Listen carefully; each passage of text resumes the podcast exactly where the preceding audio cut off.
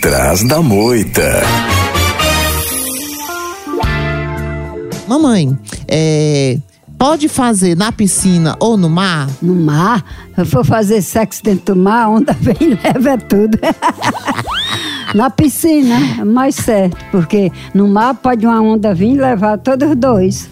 É perigoso? É perigoso, pode ter um tubarão. Na hora que os tá lá mandando brasa no vucu vucu, vem um tubarão dar uma dentada num negócio desse. Tem perigo de entrar peixe, tanto faz no, no, no frajola do homem como no chininho da mulher.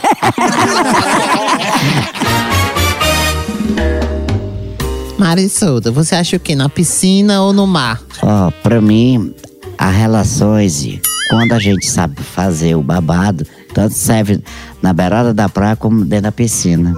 Porque não é obrigado a ir lá pra a metade onde vem a onda. Pode ser ali na beirada e, e é o sabor melhor que tem. Não tem perigo fazer no mar? Não tem não, porque se, se torna mais fora um pouquinho da beirada. Se tiver um siri para dar uma dentada, um bague, uma coisa. Não, mas não tem não, a gente caça os locais. O siri é o que já tá dentro. Se der, se der uma dentada na cabeça da Diola, só outra. Deus do nossa senhora.